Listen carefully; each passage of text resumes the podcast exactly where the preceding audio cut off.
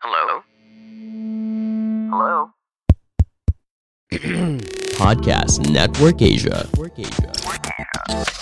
it's random because sometimes you get a call from Mark at three in the morning. Uh-oh. And then he's like, Where are you? It's like, I'm at home, asleep. Why? Uh, I need you to come out because I'm with Kobe Bryant. Holy Moses! Did you get up? No, because You suck. because I was I needed to go to sleep. I had work the next day, and I was like, Mark, I'm so sorry. My Like, only regret that I didn't take a photo. Hey folks, this is Kako Tirona. And this is Gina Rafino. You are listening to Torque of the Town.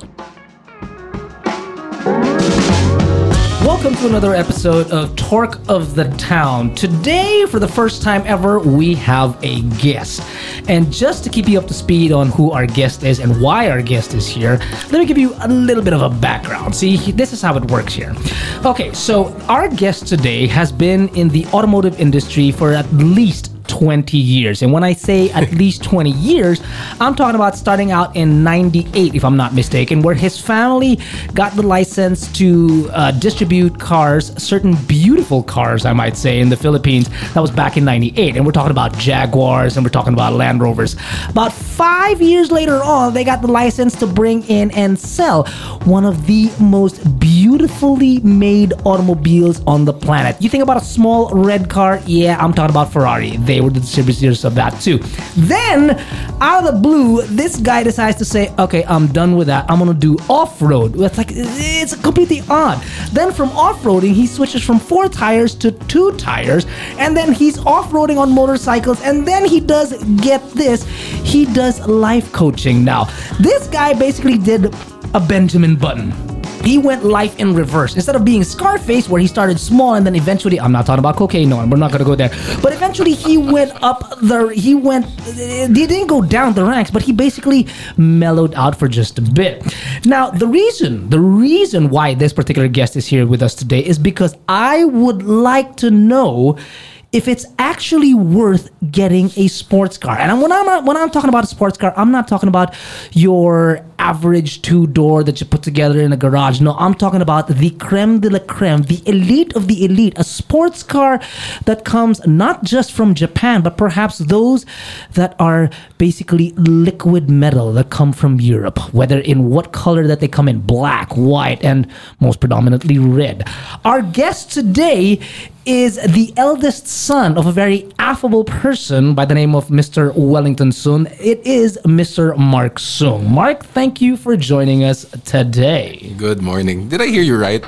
First guest? What? Th- You are our first, First guest. guest. You Oh, are oh, very yeah, you have guest. that honor. Oh, wow. And you have that honor to to speak after Kako's like eight minute monologue to introduce you. Dude, that was three minutes I and now look seconds. at my bro. life very differently.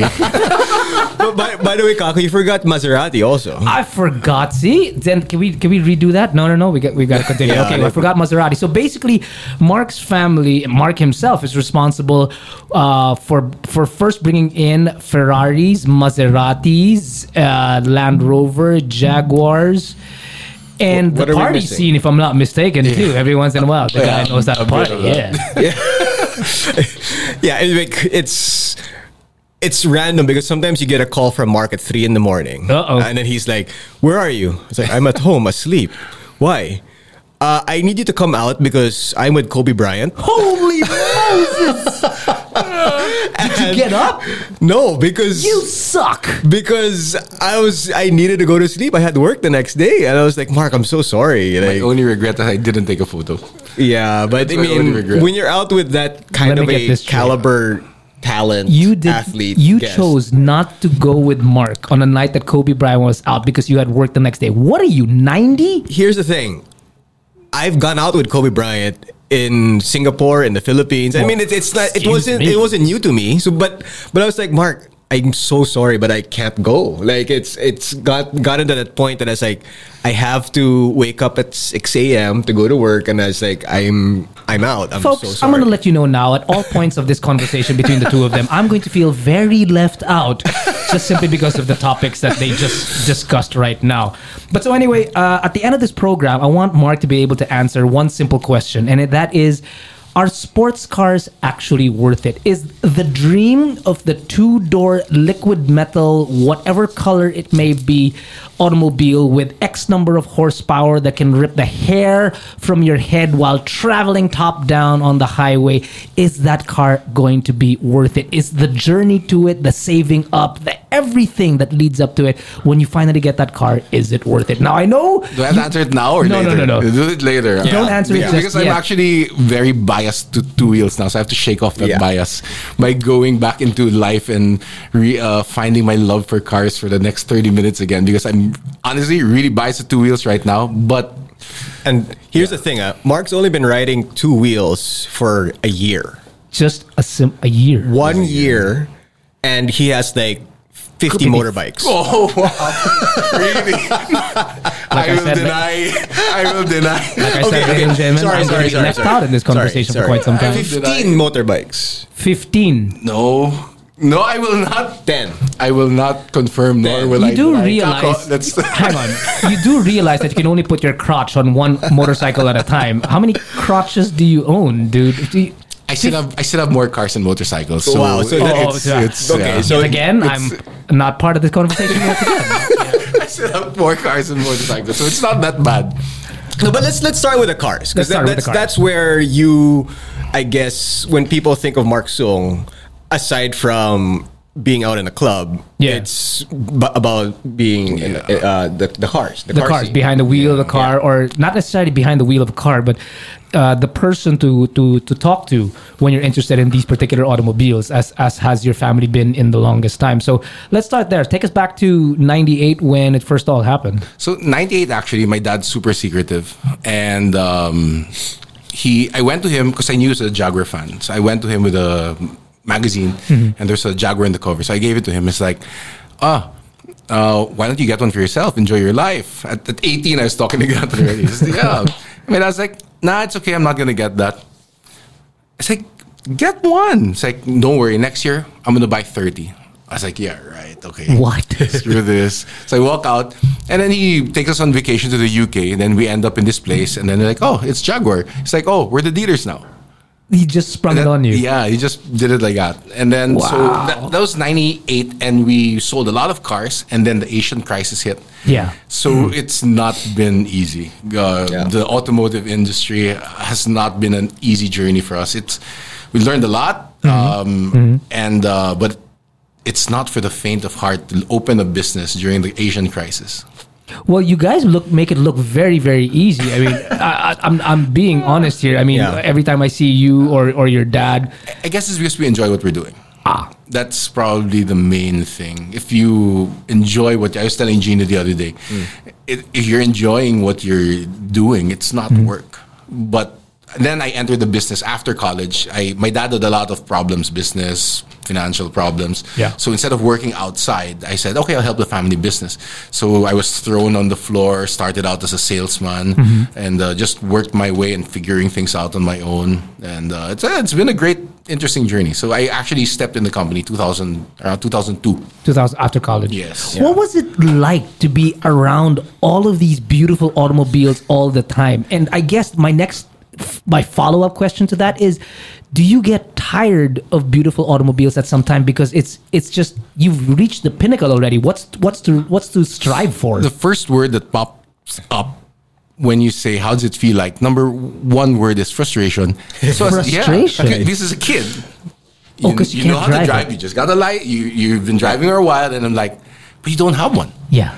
So seeing these cars every day, it's like, wow, this is really frustrating. You own the brand, you own the business, you own everything. And at the time, my dad's like, no, we, we can't afford demo units. We don't need demo units. It's gonna get, and that's something I changed. No, in Yes. the last when I eventually stepped in more, stepped in more. I convinced my dad that Yeah. we need test drive units. We need to demonstrate. We need to do this. It has to be experiential. And we did the change. Um, but going home to your normal car, I think I had an Accord at the time. So you drive a nice car for for for an hour. You go back to your car, back to reality. Like, Yeah. okay, this is frustrating. but but I, I have to give it to uh, Tito Willie, to, to Mark's dad, because for the longest time he had the the three door Rav Four. Oh yeah. the Toyota Rav Four. Okay. And this is a guy who well sold Ferrari, Maserati, Land Rover, uh, Jaguar for so long, And yet, and then he would still go back to that Rav Four. Yeah, I remember in the house, we, I left, so I saw two cars. I see the 97 three door RAV4 and then the two door sports car. I won't say no what which one, but so I jump in the RAV4, drive off, and in like 10 minutes, my phone's ringing. Where did you go? Where's my car? I was like, uh, I left the sports car for you. You come back here. I said, "Mark, Use this car. Why using that car? Like, wow, okay, fine. I'm sorry. I'm gonna jump in the two door. But he always says, because that's the car that took him through the rough times. Mm. That's what he always says. I was like, why the hell do you keep that? I think he spent more restoring it than its actual value. You know, I'm gonna come back to that Rav4 story because a little bit later because this is this may be the first time that I've heard it, but I have a inkling of a doubt of a feeling that it's basically what has kept you also grounded. Um, bringing you back to uh, your current position now, which is uh, being a life coach. But let's continue first about, about with the cars. So you were around Jaguars for, for, for quite some time, and you thought that that was frustrating.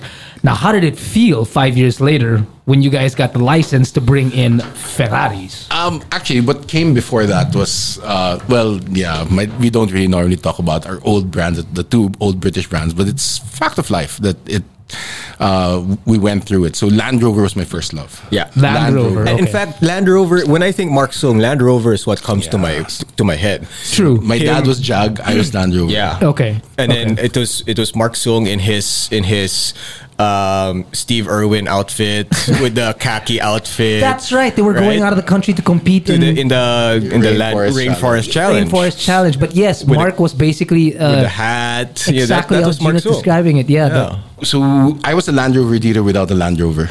Yeah. And um, I I went abroad, and we actually weren't direct to Land Rover at the time. Just uh, these, these are private stories that I can talk about because they're done. No, but yeah, is- and no one not- listens to us not- anyway. So go ahead, tell us. Is- no, but among friends, of course. No. Uh, I hope someone will learn something from this. And we weren't direct to Land Rover. We were Okay. a reseller Oh, okay. based we were assigned by official Land Rover. Our volumes were so were potentially low. They assigned us to a guy out of the UK and said, "You work with these guys." Okay. And uh, that first year, we sold like we barely sold like nine cars or twelve cars. Okay. We barely made it. And I went abroad, and this guy who wasn't qualified to say it, he just was being a dick that day, I guess. Uh, we were in a nice, beautiful drive in the brand new Range Rover in, in Spain. And he said, If you keep this up, we're going to change you next year. He wasn't even authorized to say that, but it, it drove me crazy. so I came home and I said, What's wrong? I said, You're the Land Rover dealer. Number one, you don't have a Land Rover. Number two, you don't know how to drive off road. It's like, Okay, I'm going to drive off road. Yeah. So I bought the cheapest. I spent months in Robbie Consuni. I I months looking for a defender I could afford. Yeah. So I found one eventually for under a million bucks, like Okay. six hundred grand maybe or something like that. And Okay. I, I bought it and I learned on it. It was And running at 600 grand? It was running at six hundred grand. Yeah. That- Wow. But that was the brand new price in '98. Oh, 98. Sorry, I'm thinking. No. It- Okay. it- I bought it in like 2004, 2005. It was sold in 98 for like 600, 700 grand. I still bought it for 600 grand. But the car Wow. now is probably worth a million, million and a half bucks. And I learned on it. So to walk the talk, diba, I had Correct, to correct, correct. learn how. And then we went, then we jumped off the cliff completely. We, we competed internationally, Rainforest Correct. Challenge Yeah, and yeah. everything. Yeah, and he also it was you guys were very involved. You and uh, and Tita Rob were very involved with the Land Rover Club of the Philippines Yes. to the point that I remember was it Ondoy? Was it? It was one of the typhoons, and I was helping out with the Red Cross, and we needed to get products. We needed to get the the the goods to the evacuation centers. Yeah. So I figured I'd, I'd call Mark and ask for help. So he mm-hmm. did. He showed up with the Land Rover Club of the Philippines, and then later on, I found out the what they had to do in order to actually get that done.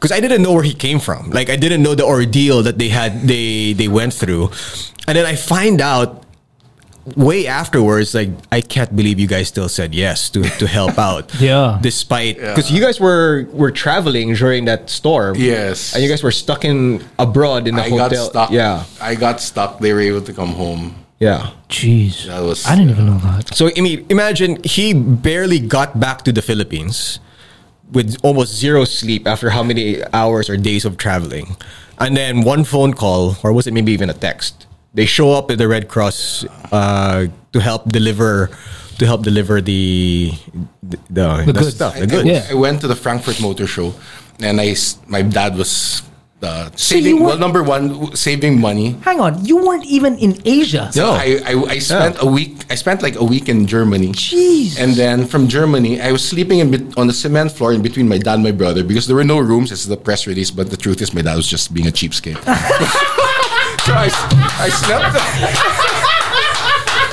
so I slept on the cement in, in between these guys on the floor. And I was complaining, it's like my back's hurting after three days on the floor. And then he's like, yeah, just live with it. so then I flew to China, did the Rainforest Challenge. I camped in a buffalo farm with leeches, everything. We did fifth overall. In that car, we, we were invited two months before. And Robbie said, let's compete. We have free entrance and free shipping. So he's like, what car do we use? My car. So we sent my car. And we competed. We won, Okay. we won fifth overall in our first outing. And Wow. I spent three, four days in the jungle. And uh, uh, so we fly, and then it was so hard that the whole event was canceled. It rained, 12 cars went in, two cars came out in the other end. They canceled the whole event. Oh my God. that hard. As in, Yeah. I was in tears already by myself in the jungle. It's like, I don't want to do this I again. wanna get out. Get I me out. Yeah. So when I called my dad, he's like, remember I was complaining about the cement floor? I missed that floor. mansion. And I'm there, there, whatever, turning on and off the light. Ah, light. and, I- and then we fly home and I get broken up with my team. I, I- we fly home, I get broken up with my team, and I get stranded in Hong Kong for one night by myself in the airport. We fly home to Manila during when Ondoy hit. And I was flown back to Hong Kong. Oh. And, by, and I spent another night in the airport. It's a long story, but I'm making Yeah. it short. And then I flew home, finally got home, and that night, people started messaging me. I Yeah. just showered. Mark, we need to rescue something. Okay. Put my clothes left. yeah, it like You'd think he'd be making this up, but it's no, it's not. It's real. it's for real. It's real. Like, like it's but it's Mark Soong. That's right? true. That's that's that's put it this way. I have this bracelet um that if it's a it's I, what I use for a motorcycle. There's an emergency number in my bracelet. Yeah. And my emergency number is my mom. Then a friend of ours, Mark Soong, uh, Mark Mark Nelson, I should say. Yeah. Mark Nelson was gonna get the same bracelet because he's Gaia Gaia. He just likes to copy everything that I do. And so he got the same bracelet, and then he put my name because he doesn't have family here, right? okay. So I told him, I was like, Mark, listen, I appreciate it, and I, I, you know, I would do anything to to help you out if anything ever happened to you. But you know what I would do? I would probably call Mark Soong. and then, so Mark Nelson was like, "You're right. That's I'd probably point. do the same thing." So he changed the number and put Mark's number there. That is to say, the very least, the Yeah. kind of caliber of person that uh, our guest is here today. Folks, we're going to take a short break. We'll be right back. Short? Yeah, that's right. uh, we'll be right back uh, from uh, after a few short messages. Don't forget to subscribe to our channel uh, on YouTube. We've got Auto Deal and Moto Deal. This uh, podcast is brought to you by Podcast Network Asia. We'll be right back.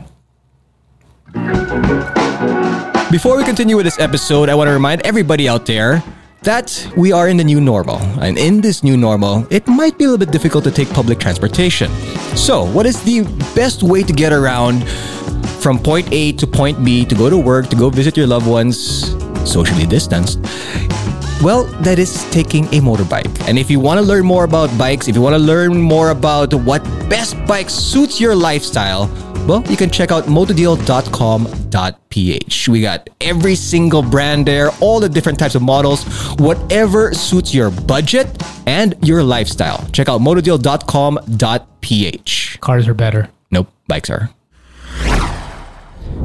We're back on Talk of the Town, talking with our very first guest ever. That's right, very first guest ever, Mr. Mark Soong. And at the end of the program, I promised our listeners that we are going to find out whether getting that sports car is actually worth it. All that, all the pain, the suffering, the saving, the perhaps uh, skimping on Christmas gifts for yourself and family members that you don't really like anyway. Is it all worth it to get that sports car? And he will answer that question a little bit later in the program. But uh, in the meantime, we're going to get back to uh, talking about Mark, where he told us earlier that his first love was actually Land Rover when his family brought in Jaguar Land Rover. And like I mentioned at the beginning of the program, about uh, a handful of years later, they became the exclusive distributor for uh, some of the sexiest cars on the planet, which are Ferraris and Maseratis. And although I did ask Mark if what was it like to be around all these automobiles, meaning the Jaguars and the Land Rovers, uh, growing up, and he said it's frustrating because you know you get back to your daily drive after a while. But now I guess the question is better asked: what what was it like being around all of these? liquid metal uh, machines that go from zero to God knows what in a snap of a finger. These these Italian sports cars. What was it like being around those?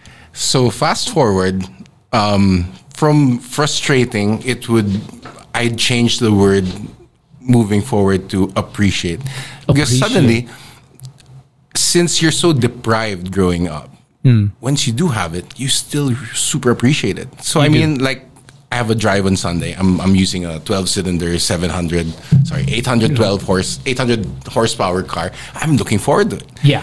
because it's always been um, we've always kept it on the silver platter and uh, wow, wow wow we look forward to it. Okay. So some of uh, being deprived a bit makes me up till today appreciate it more. Okay. Do you think your dad did it intentionally with that in mind? Probably the same analogy with the sleeping in the, between the two beds. Oh, that's, So the press release would be, yeah, he did that. but But the truth is, as he mentioned yesterday, he was just Probably just being a cheapskate. No, but he had no, good intentions. He, he, I've actually heard the story of him discouraging a father from buying the kid a sports car because he wasn't ready for it. Yes, I remember him telling that story. Yeah, correct. So, yeah, so I, I guess there is some truth to it. Uh, probably 80% that. 80% that. 20% cheapskate. Kidding. I'm kidding. But I want to get into your you. I remember I was I was uh, doing the Vios Cup, and Oh, you I forgot to mention that Yeah. Mark's done the Vios Cup as you, well. you and I have, have known each other for so long, but you never once mentioned to me that you would be interested to join the Vios Cup until like months before you actually joined. Yeah. Like it was like you were first interested in helping the team, uh, the Avengers, just helping them out Yeah. without actually getting in the race car. And then all of a sudden, I hear that you started to practice. That you started, you uh, got Alan as your coach. Yes. And all of a sudden, little by little, I was like, "Wow, I think Mark's gonna race." and true enough, you did. Yeah. So what what got you into that? I know the story. Yeah. But maybe if it's something that you want to share. Yeah, sure. So, so Land Rover, the first year we did 12 cars, and I immersed myself in the brand, and we grew it. Next year was 90, then 150, 200. We were really doing well. And Yeah. then my world came crashing down. We closed the dealership Yeah. after many years. Yeah. And uh, that was the lowest point of my life. I, uh, Gina knows this. I was like ready to blow my brains out now, literally. And um, Shit, are you serious? yeah, seriously, it was that stressful because my mom had a liver transplant. My best Yeah. friend died. I closed my business. right. I was like, oh my god, yeah, per. Um, and I was like, wow, this is I, I this is it. I'm I'm done with this. And my my wife dragged me to a. She went to Harvard for ten days, and she when she wa- was there, she was I was telling her I, I wanted to hurt myself and she's like, ah, your life's good, your life's good. And she rushed home from Harvard after 10 days. Someone probably told her she dragged me to a therapist, psychiatrist, everything. I, I settled down and I picked my picked the pieces up. I was like, oh, what do I have? I have Ferrari, I have Maserati. It's okay. So Jason, my brother Jason ru- runs Maserati and Ferrari is like, what's Ferrari about? Racing. But I don't know how to race. Might as well. And, my love of my life is gone. Let's learn something new. But I'm like 37 years old. What the hell do you know about racing? And I'm super overweight. I was super overweight because I was just out of it. Depression. And um, I called. I bought a Ferrari. In your in the middle of your depression, you bought Yeah, a Ferrari. I bought a Ferrari. it's the It's cheapest. good to be a depressed like Mark. huh? It's the cheapest Just Ferrari I could afford. Okay. So the, I'm saying, uh, the Ferrari arrives and I say, I'm going to learn on this car. so, thank- so the Ferrari's there. He decides to learn a, a racing. Yes, in a yes, Ferrari. yes. Yeah. So I Not many people can do that, but I yeah. opened my. Well, it was really cheap. I promise, it was really cheap. I'll See, tell that's you later. relative. What's relative. what, Exactly what I Kako, was gonna what's cheap to you and I is not necessary. It's like Yeah. But You know it's what's something I could cheap? afford. Okay, fine, uh, fine. Okay, I, fair. I look at Go. the parts. I'm like, transmission, sixteen thousand euros. Wah, wah, I can't wah. learn on this. So I call my friend Costco, and I say, Costco, uh, Avengers, Toyota, uh, Balintawak, Correct. and then all that. Can I buy a Toyota 86? Like, um, he's like, why? I want to learn how to race because I'm Ferrari. But I want to race in a Toyota. Why why you want to race a 86? If you want to learn how to race, drive that up for my Vios Cup. I was like, no, I can't. Because the first round, Alan invited me to Yeah, race. yeah. They got my shoes, gloves, and then Toyota was like, uh, no, he's in the car industry. Don't get him. So, uh, yeah, so I, I didn't join. And then I told Costco, well, if you talk to, if that's clear, give me 10 minutes. Call me back. Oh, you're on the team. And it was Yeah, done. that's done. And then I got a personal. And then I was like three months before racing. I almost, I, I was going to kill myself on the racetrack. So uh, I got a personal coach, Alan Uy, and uh, on the first, in the first, uh, I probably from ninth place, and then suddenly in the last, Alan's a really good coach. Um, my weight penalties, I'm normally 50 kilos heavier, and like per 20 pounds, it's like one second. I, he made me in the last two races. He made me pole position.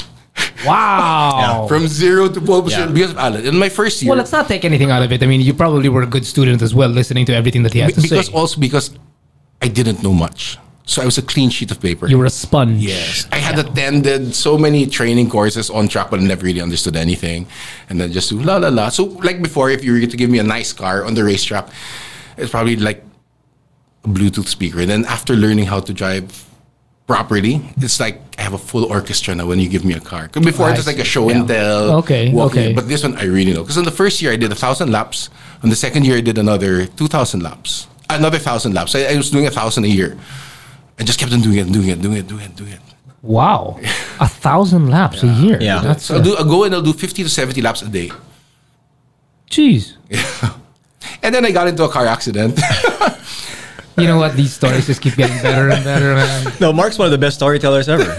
yeah. Uh, and then, then I, um, and then I was picking up the pieces with Ferrari, Maserati, and but we had the whole company was our morale was down, and I got a consultant. We were revisiting our mission, vision, core values, and a month before that, I got hit in the Vios Cup and had spinal surgery.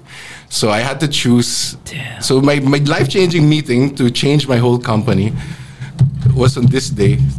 It's like two weeks before that, the doctor says you need emergency surgery. We you're you're paralyzed waist down. And uh, yeah, it's like okay, so two things na lang sabi ko. Uh, when can I race again? Because I have a race in I have a race in 35 days. Yeah. Or 40 days. Was that the Alabang race? Yeah, Alabang race. Yeah, and then I have a meeting in a week and a half. Can I attend it? You can attend your meeting in a week and a half. Oh, and that was our life changing meeting for the company to, yeah, bring everyone together, change, Yeah. and that in that process for my depression again. That's why I ended up in life coaching. Parang I Yeah. want to give Okay. back. So that's that whole process to shortcut it. Parang I ended up a life coach. Love Okay. no? Yeah. Medyo. We did skip a very important part of your life Which that is? Gino was was basically. Uh, we were kind of hoping that you'd discuss with Gino, which is switching to motorcycles.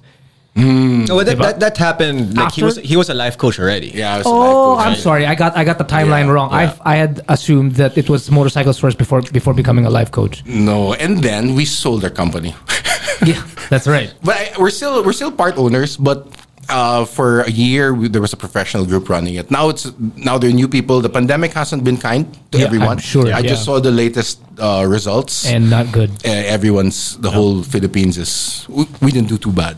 Put it that way compared to Yeah. everyone else. So It's kind of odd. I, I would assume that the people with money to purchase such automobiles as the, the ones that we discussed, you'd think that they'd be not virus proof, but pandemic proof. Yeah, it's more of the entry models actually they're having a harder time. The The, higher end cars. So are it's the, worse. the ones who have the the extra cash that the, the old customers before are still there. Yeah. Yeah. I assume, right? So it's they're pandemic. Those guys are pandemic proof. Pandemic proof. and then tapos nag YOLO pa. No, let's buy some more. Parang we don't know what's gonna happen anymore. Bahala na. I, I raced for I raced for three years. Mm-hmm. Then and then sponsored by Costco two years, and the last last year, last last year, so we missed the whole year. Last last year, I bought my own car, did my own thing. Yeah, and that was the Make a Wish. Yes, I ran for. Yeah. I, I supported Make a Wish Foundation. I ran, made my own team, Make a Wish Foundation, and but since I wasn't, parang wait, if I'm not gonna be racing Ferraris anymore, what do I do? I, I, I literally have ADHD. Yeah. diagnosed ADHD, medicated for whatever it's worth. But uh, it's like. I need to do something to get this energy out. I mean, if, if I'm not doing my thousand laps a year, Gotta do something. It's something. like, Gino, I want to ride a motorcycle. I actually remember that day. So he, he he he gives me a call, shoots me a text, gives me a call, and he started asking me all these questions about bikes. And I was like, oh boy, here it comes. I could feel it there. And then, sure enough, he gets a scooter first. Okay. Dirt bike first. Oh, sorry, dirt bike first. Two dirt bikes. One So- lang first. One for one dirt bike, then a scooter, then a second dirt bike. I'm seeing Okay. a trend here. Apparently, Mark So- doesn't just get one thing. He No, gets no, he several need- yeah. things at So- the same Okay, time. To show you the obsession, this I'll share It's- because it's kind of done. na. The I I took a coaching coach. Gino's actually a coach, by the way. Yeah. So he's Oh, done with okay, I level. didn't know that. He's done with uh, up to his higher level coaching. He's not a very good one. Um, and I found out recently I was a perfectionist. I was like, ah, I'm so kalat. How can I be a perfectionist? But with Land Rover, I said I'm going to collect every model. I ended up with 35 cars. ah. Because, but these aren't expensive cars. So is- is it Again, relative, but no, no, no. I I would buy Very back in the day. Land Rover wasn't uso. I'd buy a car for thirty five thousand bucks, fifty thousand bucks. I bought like five cars for hundred fifty thousand. Okay. It, this is this is junk, but I had to complete it. So I told myself I'm not doing that with motorcycles. I'm only buying one motorcycle, and my friend where I where I keep my motorcycles, it's not at home. He's like, "Oh, you're getting into motorcycles? I'm going to clear this whole area because at the end of the year you could have 10. I was like, oh, And pumayag ka naman. You had right. 10. Yeah. It's like no. Yeah, so I- so I I was learning how to ride on dirt, off road, on trail. Okay. Um, and then Mark was like, "Oh, I'm gonna be there also in, in the same in the same class, in the same of of Melakino." I bought a dirt bike and I sent it there because I didn't know how to ride. Yeah. So Did you send it there because you didn't know how to ride or because you were hiding it from your family? Both. okay, just checking. so he was learning how to ride from scratch on dirt, Okay. on on on trail. I was learning how to trail. So it was it was Okay. So basically, he did, he did, he did the course that was basically learn how to ride. So he's never ridden a, a bike before. And then he was telling me when we were there, I'm only gonna ride uh, off road. I'm only gonna ride on trail. I'm never gonna ride in pavement. I'm never gonna ride in, in on the on the road. Whatever. whatever. Famous last word. So I was like, okay, good. Good, good, good, good. So at least that one, the slow speeds, you know, it's medyo, he's sanay with the terrain. It's something that he's quite familiar with, with, with his Land Rover days. Oh yeah, sure. With trees that don't move unless you de- decide to cross the road and then you smash into them. I But- want to take Capo actually. You should. Yeah, he's He- but, he, out now. but he can't reach the ground. the ground I on will- higher I will- motorcycles. I will shave a seat for you. There's the, those, Shave those kiddie bikes. seat. The kiddie bikes he can you know, use. Gino, you suck. Continue your story. But but my biggest reason why I was so relieved that he was said that he was not gonna ride on the road was that if his dad ever asked me, or if his brother ever asked me if he rides de- bikes, plausible deniability. I could say like, well, he does it on the trail, which is relatively safer compared to being on, on public roads. After that that that that session um, in in KRB in the in the dirt, dirt track, yeah.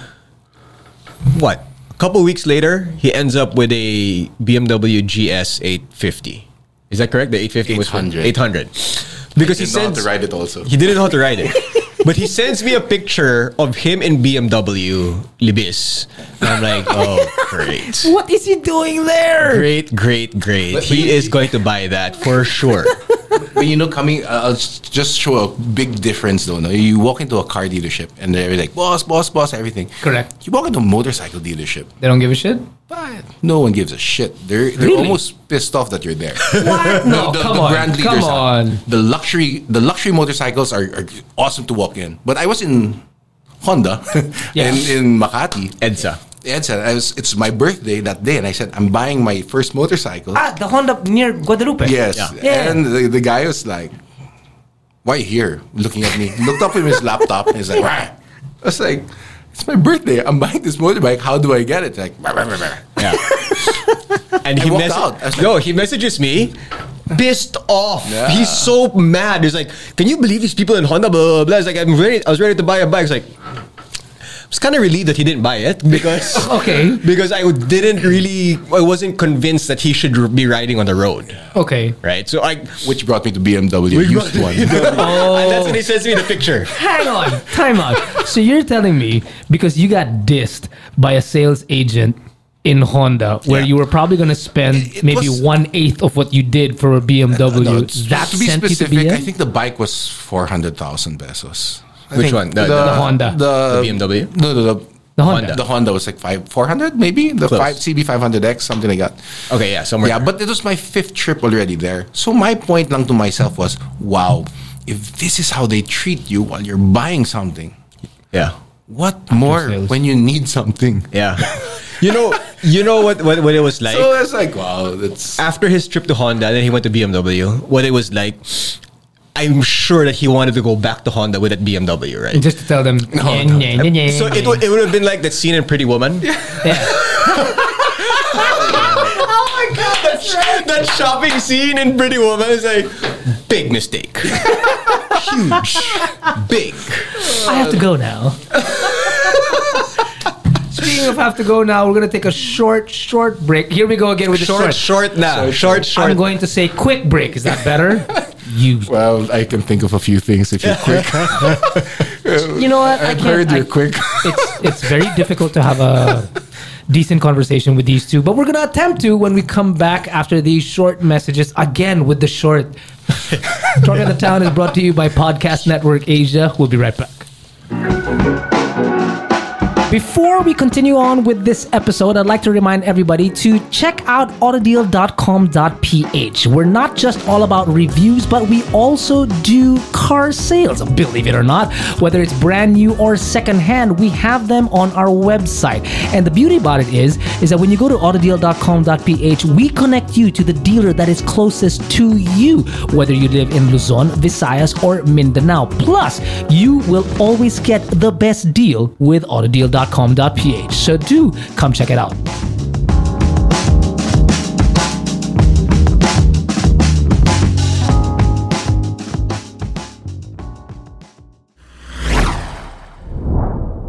All right, welcome back to Talk of the Town with Gino Rafino, Kakatarana, and our very, very first guest, the lo- lovely Mark Soong. I was just compared to Julia Roberts. Yeah, So. that's why I went with the lovely because we were the last uh, thing we said was Pretty Woman. Um, I can't even. I can't. you know, can't. as as Because I can probably just totally imagine Mark walking down Rodeo Drive with, with the shopping bags, with shopping bags going up to everyone going, big mistake. But clients, Yeah, big clients, mistake. clients have done. I, I I could write a book about experiences with clients. So Sure. I had one client who he was trying to buy a car, and he, yeah, he they wouldn't mind him, and he bought two or three cars and went back to the showroom and I won't say the brands na kawawa Yeah. naman. and they they flaunted all the three cars parked in front and so it does happen once in a sure, while. of course, Really? I, I get some clients who walk in and like I want to buy a car right now it's like why they wouldn't let me in the showroom not the place it's like Wow. sure it yeah. happens, right? yeah Wow. Big mistake. Big, huge. So I thought that only really happened in movies, and Yeah, apparently the, the it does guy who happen. flaunted the cars is the same guy. He had a four-year-old son at the time, and they were jumping. He was. ju- They, he likes to look at cars. He dirtied the rear seat of a Volkswagen Beetle at the time, Hmm. and he got Jai and he bought it. Wow. Wow. Wow. Really? So I'd like to borrow this guy Yeah. for a few uh, Yeah. purchases myself. Yeah. Um, yeah, but Mark is, as you've known throughout this this episode, you've probably figured out that when he gets into something, He really he gets into really something. gets into something. He dives in head Yeah. first, uh, wallet in hand, Yeah. kind of a thing. So, and the reason why I say that is because what he did with the land, like his his what he did with the Land Rover, Yeah. Mm-hmm. and, and then Rainforest Challenge, and then the racing. He kind of did with the motorbikes because there is a guy within the first couple of months of riding a motorcycle. I remember I used to pace him. I used to like we'd, we'd ride on like SLEX or NLEX, and I'd, I'd travel pretty slow at about what 80 kilometers, 60 kilometers per hour, just so that he's comfortable, Okay. right? So, So he'd tail you. yeah, tail, yeah, tail me. And then there's another friend of ours who's in the back, and then that's just basically the, we travel. Yeah, that's Yeah. John, John, and Gina really took care of me. If, if you're about to start to ride with anything, no, number one, get the proper education and have good friends. They really held my hand. No, I enjoyed it. I enjoyed them holding my Is that hand. the only thing they held? Yeah. but so having, having said that, he now trails in some of the hardest trails in the Philippines. That can you do it? No, I can't. And I refuse to go with him when he says, no, easy trail, light trail, whatever. I'm like, no way, dude. I am not going to go with you because the last time I went with you on, on a light trail, which is admittedly a, an easy trail, Yeah. Was a little bit difficult already. And and that was dry. So when it's wet, I could imagine how much more difficult it is. Correct. Yeah. And the harder trails. Because that like, if if what I did was level one and it was not that easy, it was okay lang. It, it was something that's all right, I can get through this without falling and I'm good. Okay. But I know anything more than that, and I've seen the photos and I've seen videos. It's like, wow, I don't know if I can get that. I can get through that. And yet he does. And He does. Mark does. Yeah. So that's that just gives you the, an idea his of his obsessive personality. This is all within a span of a year. Wala too. pang one year. Wala pang siguro, one year. siguro in a span of like six months, he was doing those trails. Were you looking, like- looking back? Actually, I shouldn't have. I wouldn't recommend it to other people to buy the biggest bike and just learn on it. Yeah. That's that's what I. You think? Yeah. Yeah. Yeah. So I do it again, but I wouldn't recommend it to others. Yeah. So a lot of the bikes he owns are for trail and for dirt. Correct. And it's you know that that style. It's very Land Rover ish, right? But he also has a GS twelve fifty, the granddaddy of all The granddaddy of all. motorcycles, Yeah. right? Um, It's, it's if I'm not mistaken, that's the same motorcycle that Ewan McGregor took Yeah. to trail the world, right? yeah, go around the world. Yeah. And that bike, I have to say that he's he did it the right way because before when he was starting out with the smaller GS and the scooters, uh, it was just me and another friend Bray and John Morniel taking him going around. When he got the GS, it's like I don't know how to ride. I, I have never ridden a GS 1250. He basically rides now uh, uh, with Toto, who is the low, the one instructor BMW seven, licensed of, instructor. seven of them, but he's the. Okay, he's the top. He's the top in, uh, BMW motorcycle riding instructor in the Philippines. Okay. I want to make Bowie na to Honda. I'm sorry. what, what, what they have though is the most. So I went to Melakino to learn. I bought a bike, brought it there, and they're like, okay, so this is the brake, this is the clutch. Ah, that's a clutch. That's Oh my no. Yeah. Swear to God. Seriously? Swear to God. Um, actually, my right lever was putol. I thought it was aftermarket. That's how bad it was until Gaki points it out. Your lever's broken. Ah, I thought it was aftermarket. This is like after a month na. It's like after a month. I thought it was an aftermarket option. I was like, come on. I want to use dirt bike.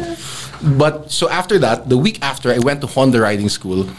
Uh, and I learned that they, that's the most ama- the nicest people, the Yeah. most amazing experience. Everyone should do the Honda riding school. There's super nice people there. Honda riding school on the by the SLEX. south SLEX. Everyone, yes. Yeah. everyone should take it. Everyone should take. If you're gonna ride a motorcycle, I suggest you take that course. Yes. Even if you know how already. Yes.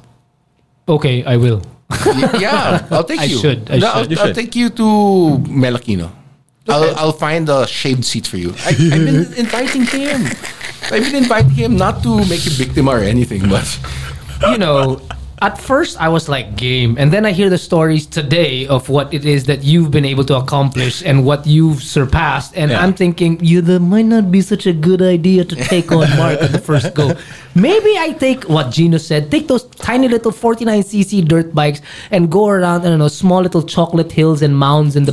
that's where that's it. That's it. It's it. That's the training ground. That's where Oh, you that's learn. really that's is. Melakina School. Okay. Actually, the Melakina School is um, one of the best you can take uh, in in the country in terms of learning how to ride dirt, Okay. or even learning how to ride. Period. If you can't go to the Honda Safety Riding School because of the schedule, Okay. uh, I know they're They're full. They're full. They're closed now. Yeah. but they're full. While So, I do understand that, that these things are very, very important, you guys also have to realize that there is one person that I need to answer to and ask Absolutely. permission from. Yeah. Although it is easier to ask for forgiveness than it is for permission when True. it comes to these things, I will get back to you as soon as I can. I'll never invite you to ride on the highway. it is admittedly very dangerous in the Philippines Yeah. to Yeah. ride a motorcycle. Yeah. But I in I uh, invite everyone to the ride off road, ride dirt, anyone because you won't die. you can get hurt. You can, get, you, you can can lose a leg. Get, no, no, man. No, no, no, man. lose a leg. Break, a, probably- break a couple of bones. I, I read the statistics before getting into it. yeah. yeah. Yeah, so when he bought the actually it was the GS 850 uh, 8 800 palang, the smaller GS. okay. This genius hid it behind a Ferrari in the shop. Maserati Levante. Sorry. Big naman. Malaki naman. Hid it behind Levante, malaki. And then his brother calls me up and asks, "Is that Mark's motorcycle in the garage?" Dude, I would love to know what you said. Come on. Uh, so first of all, I was like, "Jace, I'm not there. I don't know." Delaying tactics ka agad. it's It was in the office because I didn't know how to ride it. yeah. So why the hell did you buy it? To learn. He bought a Ferrari to learn how to race. And a GS. but, but but but I ended up in a Vios. Yeah. and then he buys he buys a BMW GS to learn how to ride. But uh, and it's funny because every time we ride now, let's say on SLEX or NLEX, he will always say, "Hey, on on our comms device, uh, Yeah. it's like I'm actually enjoying riding on the um, on the road." I'm like, Mark, you say this every single time. it's scary. It's scary. The people are crazy. Yeah. People Yeah. drive crazy. Yeah. yeah. It's it's really. I would not invite you to ride with me on cement. You, if you decide to ride on cement, that's your own decision. Bahala ka na. It's your decision. Dirt, I'll take care of you 100%. Bring you home in one piece because I will have the best people with us. But on the highway, decide on your own if you want to take that step. It's very dangerous. That's scary for you, huh? yeah, yeah, yeah, it's scary. And actually, for a guy who had spine surgery, Yeah. Yeah. even the Vios, the guy, the guy told me you can only start driving in six months. I tried to join my race in 30 days. Yeah. Bad And, uh, but I was there with a f- fake medical certificate from an ophthalmologist. and, and my doctor An calls me. I think from my, a doc- spine- my spine surgeon said, I think I know what you're trying to do. Don't do it. Yeah. Just wait na lang. so I, but I, I was able to go to Fuji Okay. and I What'd you do in Fuji? With uh, Angie. well, two weeks before that, parang like 60 days after I was off-roading na, pero in back brakes, driving slow, general na car, unexplored place, Okay. wild off-roading anyway. And then uh, I went to Fuji, invited by Mazda for the MX-5. That's Ah, one of the best sports cars ever in the Yeah. world, most amazing. And I had the privilege of driving the MX-5 Cup car Hmm. in Fuji. I, I had to crawl into the car because I had spine surgery. I couldn't get in the car. I was crawling in MX. and then back, and then I drove Fuji. But I mean, that's how obsessed I was. No? And then I was able to race. Uh, doctor told me I could drive in six months. He gave me clearance to race in four months because, but I worked on it. Dude, you are one crazy Yeah, dude. I, I worked on it. So that my doc, but he doesn't know I'm off-road riding yet. Dirt biking.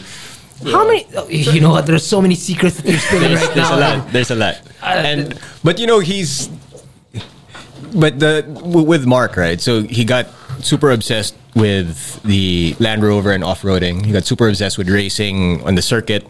Super obsessed with with motorbikes. Yeah. And then he's taken all of that, all of those. When he gets into something, he really gets into something, right? And he's taken all of that into what he does very well now in in, in coaching. Correct. Thanks. And it's And Gino again. No? I've invited Gino, and over lockdown, we Gino became a coach. yeah, yeah. Excellent. I've actually managed to coach a couple of people, and um, I've had positive feedback from Great. from from from. I've I, I don't know. I honestly I didn't know that that Gino that you were a coach, but from Mark, I saw recently on a post that you made that in the past year that you you did over 450 coaches Yeah.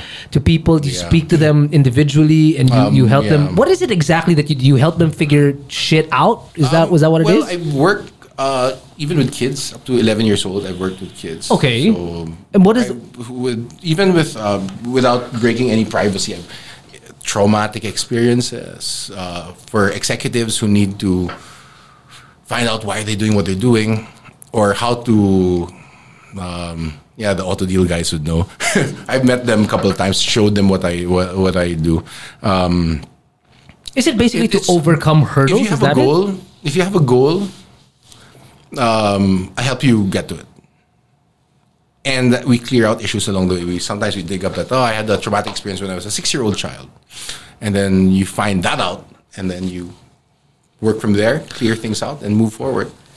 Just just to ask, do you think that your experiences with, let's say, for example, um, learning how to ride a motorcycle on a GS or wanting to race a car in a Ferrari, which is completely the wrong way to go. These are the kind of experiences that bring you to be able to becoming a good life coach because you're telling them, don't be me. Yeah, I I don't know how to. What's the question again? I, I, I, I don't know how to answer. How about you show Kako?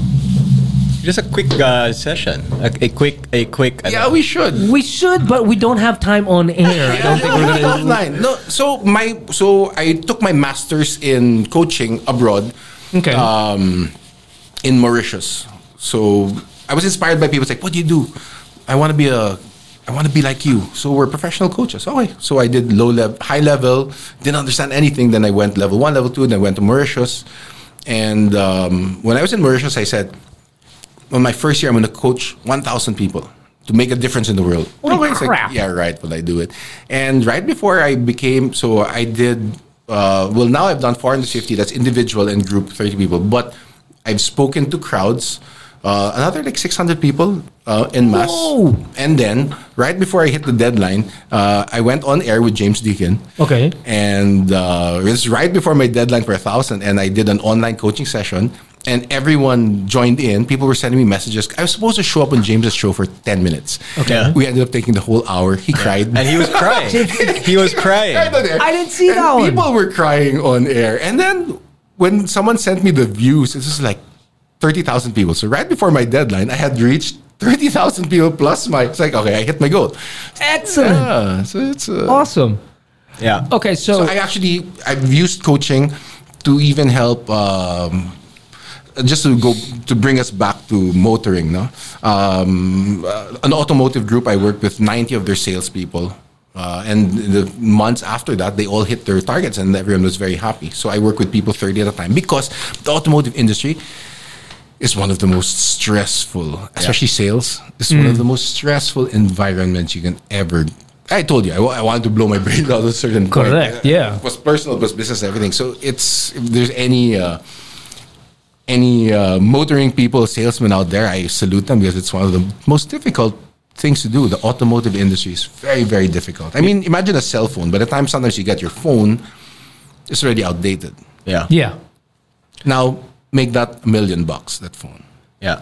So sometimes you have the product and there's already something coming out. So that the churn, Yeah. that, that, that machine can drive people crazy. So maybe that's why the people in Honda treated you badly.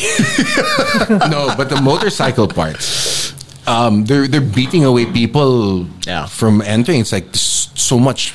Yeah. So they, they have the Especially arrogance today. of the arrogance of the volume. Yeah. Which kudos to the like BMW. It's like they really treat people. I mean, it the luxury. Yeah. Walking into a luxury brand like that, you really feel like, oh wow, I want to be part of this. Yeah. And regardless whether it's a luxury or not, I mean, it's it's a, it's a known fact that in the country that the sales of BMW motorcycles Outsell the cars. way surpass Yeah. the automobiles Yeah. by what one? to five or something. Something like, like something that. like that. Six, It's, it's one- a it's a significant number. Yeah, huge. I only had my bike for like three months, and I maybe did a thousand kilometers on my first bike, or maybe maybe two thousand kilometers. I made the mistake of asking Spencer you because I, I bought my bike on my birthday. I said Yeah. next year, two thousand twenty one.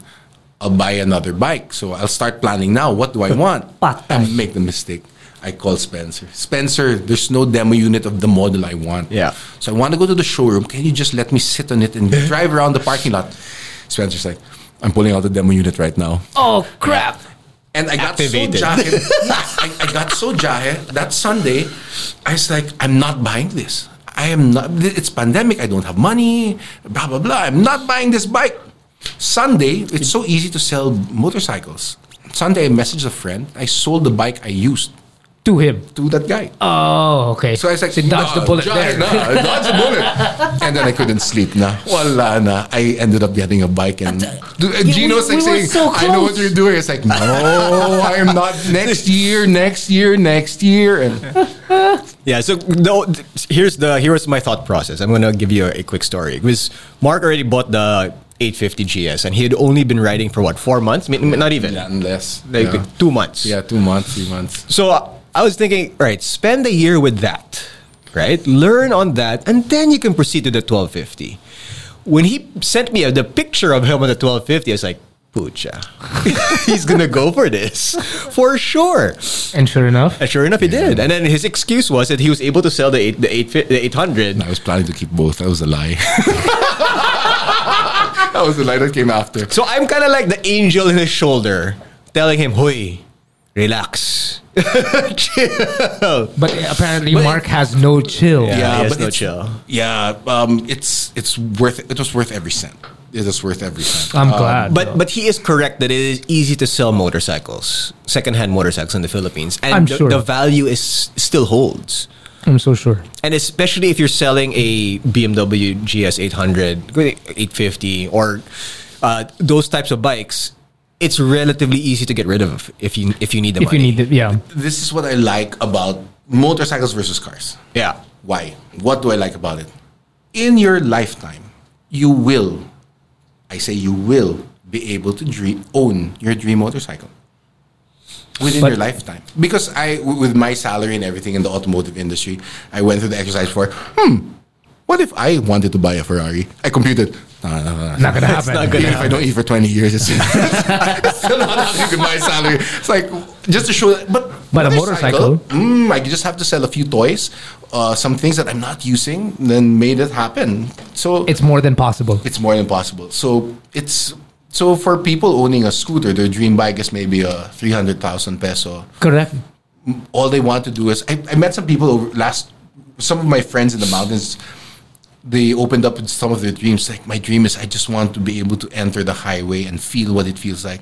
So I I, I guess I've taken it that part for, for granted that there's so mm-hmm. many people whose dream is just to make Pabutin on the highway. cc. Yeah. So Above parang it brought me down to reality. and Parang wow, you, I mean, I'm still quite lucky that I'm mm-hmm. able to get what I want. But there's a whole community of people just waiting for the moment that they have enough to buy a 400cc bike. Yeah. And imagine what the dream. la- I mean. parang that's, that's Some things that our- some our people dream take for Leslie granted. sent me Iceland. It's motorbike in Iceland game. Parang- and that's but the, the, and then some people it's just to reach the highway in NLEX SLEX. So parang it really melted my heart and Yeah. parang like oh wow parang sige that's why I want to buy another bike so for friends to ride with me. Okay, so Yeah. we've we've taken up the the better part of this show just uh, talking to Mark, which has, has been an absolute pleasure. And the reason why we wanted to talk to Mark is just to to to show everyone exactly the kind of caliber that Mark is. That he knows really everything about cars and motorcycles. He's probably uh, the best of Gino and I put together all in one. And he's the one guy that we wanted to ask. We'd probably be half of Mark if you put both of us together. You're half the man I am. you always tell Gino, You're half the man I am. I'll take it. I'll take it. I'll take it. Uh, so again, the uh, the beginning of the program, I wanted to ask you, Mark, and I'm sure we, we can relate it to to Gino's question as well. Is that let's say let's let's name the brand, okay? Let's say that it's a Ferrari and it's a GS 1250. Okay, are these machines really worth it? Are they worth you saving, not eating, going on a diet, forgetting Christmases, saying no to to to, to uh, a significant other because you know it's going to be an expense, putting off a wedding? Wow. You know, is it all of it? Is all of it worth it? Is it when you get that automobile? Is it worth it? Is it worth it when you get that motorcycle? Now, mind you, the, uh, our listeners are not all of our listeners are are capable uh, to be able to purchase these things at a whim's notice, as you you may or may not be. I mean, as Gino mentioned, relative is, is, is it, relativity is very different when it comes to you purchasing things. But is it worth it? Is is is that dream? Is it really a good reach? Okay, so I sound like a life coach slash Robbie, attorney Robbie Consuni in this, but it all boils down for me. Number one is purpose. Why are you buying it? because it looks damn so lot good and it looks go fast. A lot of people think sometimes that I've seen it. I'll be happy once I get this. Mm-hmm. Okay. And then you get it, then you're not happy.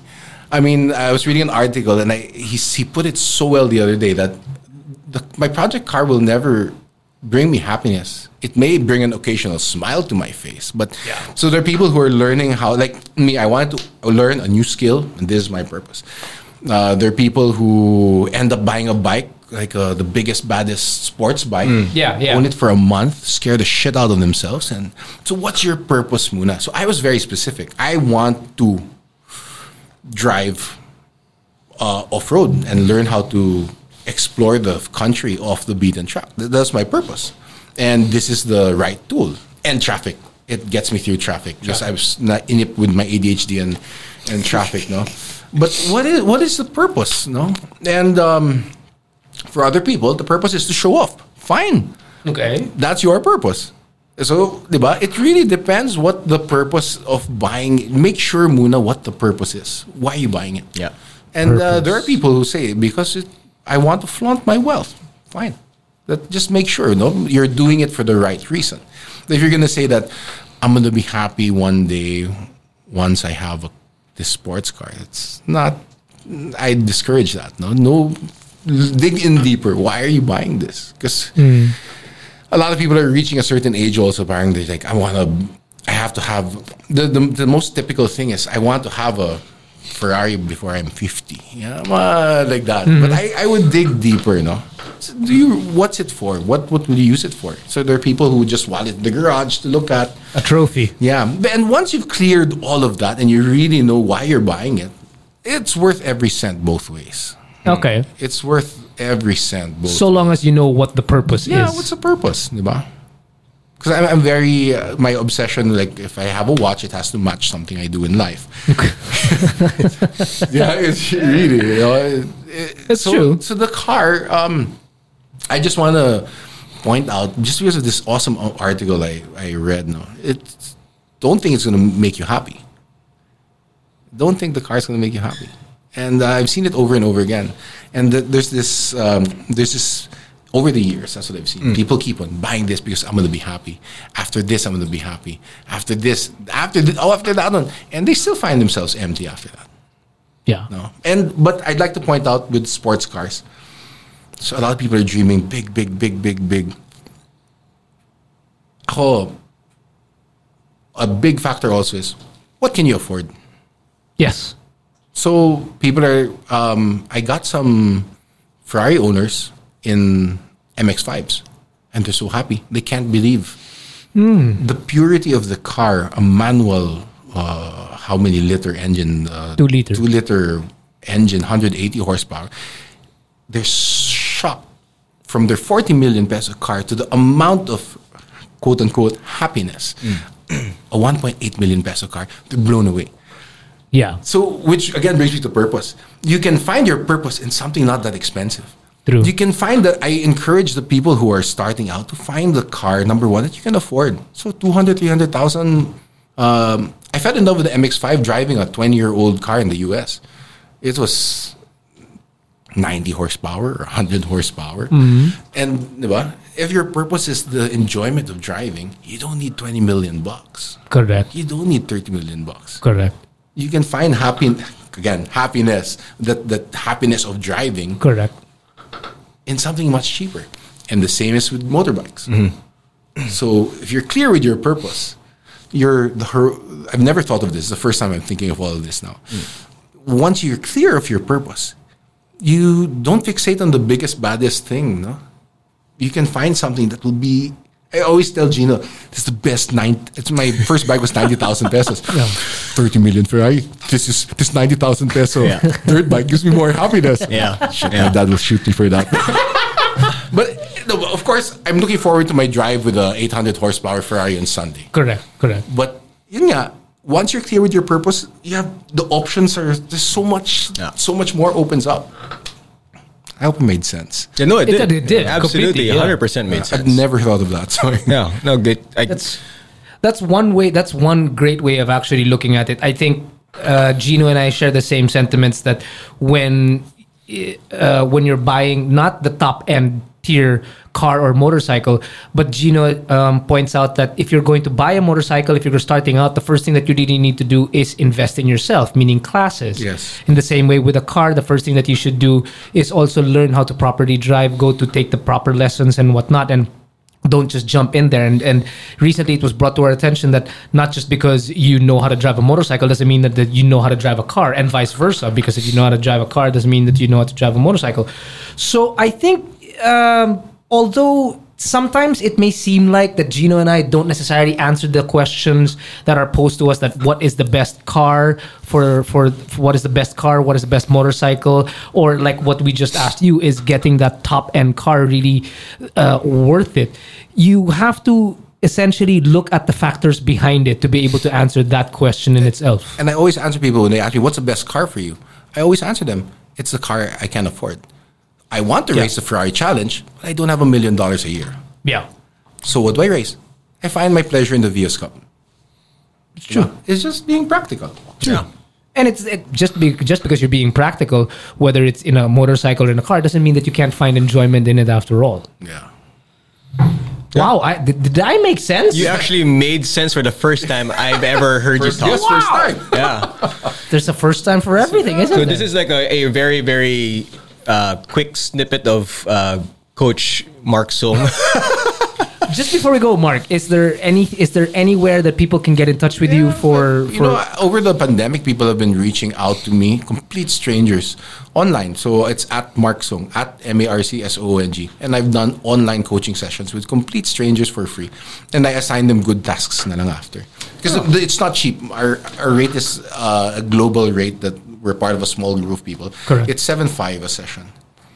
Wow, it is Yeah, not. So I, I have an, a charity aspect where I ask people to donate to their choice of charity or uh, my choice, which is um, so hence why you said a task. yeah, or yeah, or make a wish. Or if they really, really can't afford it, I just say be kind to someone. Or sometimes even they get shocked with my my challenges. Be kind to yourself tomorrow. Do something nice for yourself. Because we, I find people depriving. them- They're nice to everyone else, but they're so harsh on themselves. Like, do something good for you. So sometimes it's, it's a mix of that. But I want to invite. I want to challenge uh, if Frankie and Danny are he- listening. Uh, Which they we'll, will be. Yeah, we'll we'll take if well their bonus if they come, but uh, I want to take you. We should do a show, Autodeal, motor deal crossover. yes. Teach you how to dirt bike. Dirt bike. Yes, I'll find a bike that well, I'll take care of you. Don't worry. Um, actually, uh, your son can can relearn with you the same yeah, day. that's true. Uh, just I- um, um, I will say yes. Eventually, we'll figure it out. But the, uh, my first question for that, for that, for that, um, I'm sorry, we're extending a little bit. But but my first question would be: Do should you learn how to off road in an automobile first before you off road in a Uh, Again, motorcycle? purpose. If you're never gonna go off road, that's why sometimes I find it funny that everyone's looking for a four x four, but the four x four, the it's never engaged. Most of the lifetime. Guilty, Yeah, guilty, that's right you. here, right here, Yeah, so guilty. if it- purpose. Go. It boils down to purpose again. Yeah. Mark, thank you very much for Yeah. joining us. Thank you for being our very first guest. Thank you for being an awesome guest. Uh, Gino, any Yeah, no, I you know super appreciate you saying yes. Uh, I kind of uh, was super kulit making uh, making you join, but um, yeah, I mean, I knew you would be a great guest because again, cars, bikes, that that is you, but also His cuentos are oh, awesome, The, the stories that you shared and even the advice that you give. I knew that you I knew that you would give better advice than Kako and I put together. That's true. It's sad but true. And I also want to say that I super appreciate everything because uh, may not people may not notice, but I work for Motodeal, partly, mostly I would say because of Mark, Why do you guys think I'm in this chair? right? yep. So there's there's a reason why Marc Soong is here, and, it, and it's something that he he always says to me uh, when, during our coaching um, gatherings is that you are where you where you're supposed to be. Yeah. and uh, I think Mark he kind of epitomizes that he is where he's supposed to be, and it's because it's that's where you are. So thank you very much for saying yes. Thank you very much for for uh, everything that you've done I, s- I know I still have utang to you, but everything that, that, that, that you've done, That's a different story. That's complete bad influence. we'll tell you after the show. yeah.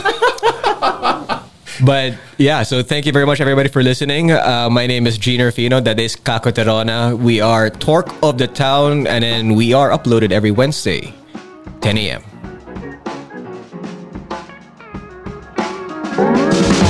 This has been Torque of the Town, a podcast produced by Autodeal and MotoDeal. To learn more about our products and services, head on over to autodeal.com.ph and or motodeal.com.ph, as well as our social media pages and our YouTube channels. Torque of the Town is powered by Podcast Network Asia and Podmetrics. See you Wednesdays at 10 a.m. The views and opinions expressed by the podcast creators, hosts, and guests do not necessarily reflect the official policy and position of Podcast Network Asia. Any content provided by the people on the podcast are of their own opinion and are not intended to malign any religion, ethnic group, club, organization, company, individual, or anyone or anything.